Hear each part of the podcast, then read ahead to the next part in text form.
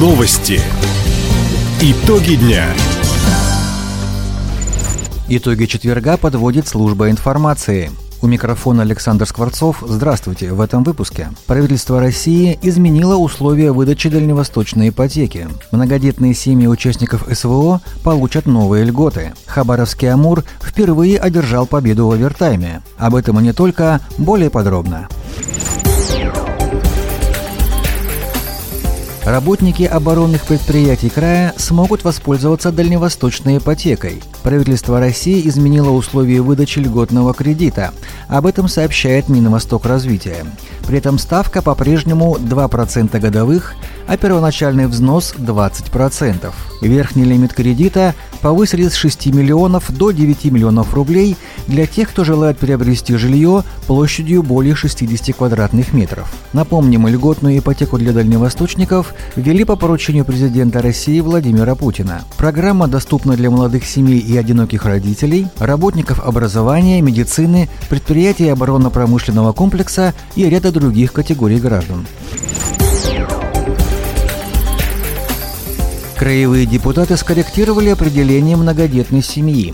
В частности, в составе таких семей теперь отдельно учитывают детей в возрасте от 18 до 22 лет, участников специальной военной операции. Закон об этом парламентарии приняли накануне. Новая редакция документа позволит предоставить дополнительные меры поддержки многодетным семьям, отметила глава Комитета по вопросам социальной политики Ольга Ушакова. В том случае, если ребенок с 18 до 22 лет становится участником СВО, то такая семья продолжает получать эту поддержку до достижения следующего старшего ребенка, до достижения ему 22 лет. Если так случается, да, к сожалению, участник СВО погибает, то семья продолжает получать поддержку, как многодетная семья получает поддержку до достижения младшего ребенка либо 18 лет, либо 22 лет, если он продолжает учиться.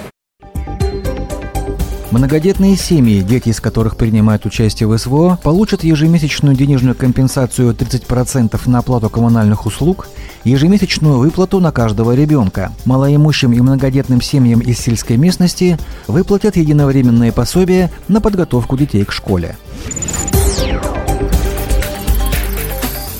Хабаровский завод крупнопанельного домостроения «Прогресс» вошел в региональный промышленно-строительный кластер. Сегодня в нем участвуют уже 27 предприятий. «Прогресс» выпускает более 800 наименований железобетонных изделий общим объемом более 35 тысяч кубометров в год. Реализует товарный бетон и товарную арматуру, производит фундаментные балки и подушки, бетонные блоки, плиты перекрытий, элементы лестниц, плиты лоджий, балконы. Напомним, создать в регионе строительно-промышленный кластер поручил президент России Владимир Путин. Предприятия должны обеспечить материалами и комплектующими строительную отрасль региона. Хабаровский краевой суд признал комсомольчанина виновным в шпионаже. По данным регионального управления ФСБ, мужчина инициативно связался с представителем Главного управления разведки Минобороны Украины. Житель города Юности предложил передавать сведения о военных объектах на территории края.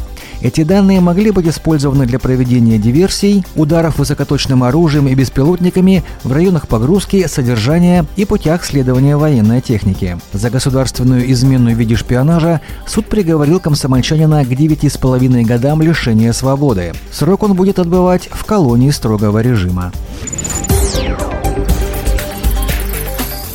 Елочные базары открылись по всему краю. По информации регионального Минлесхоза, только в Хабаровске действует около 55 мест продажи новогодних деревьев. Наибольшее количество точек, 21, организовали в индустриальном районе. Самые крупные – на Суворова и Колораша. Еще 20 – в центре. В основном это территория возле рынка на Льва Толстого, а также около ДК профсоюзов. В железнодорожном районе на Большой Вяземской и на улице Шелеста, в Краснофлотском на Тихоокеанской, в Кировском на улице Серышева.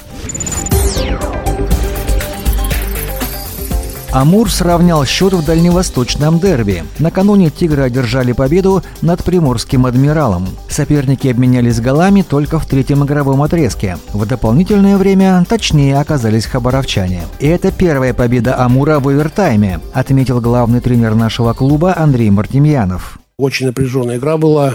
Создали массу моментов, но В атаке есть проблемы, есть проблемы суета, быстрота, но, к сожалению, не решаем. Могли решить э, раньше, но не, не получилось. Благодарен команде, что все-таки парни играли сегодня чисто на победу. И в овертайме у нас первая победа в овертайме. Дожали соперника. Содержанием матча, в принципе, доволен, результатом доволен, но вот реализация, конечно, нет. Итог встречи 2-1 в пользу Амура. Оба раза отличился Егор Коршков. Таким образом, в дальневосточном дерби счет оказался равным 3-3. Тем не менее, символический Кубок Икры достался Адмиралу. Моряки забросили больше шайб. Завтра Амур сыграет в гостях с Магнитогорским металлургом. Таковы итоги четверга. У микрофона был Александр Скворцов. Всего доброго и до встречи в эфире. Радио «Восток России». Телефон службы новостей 420282.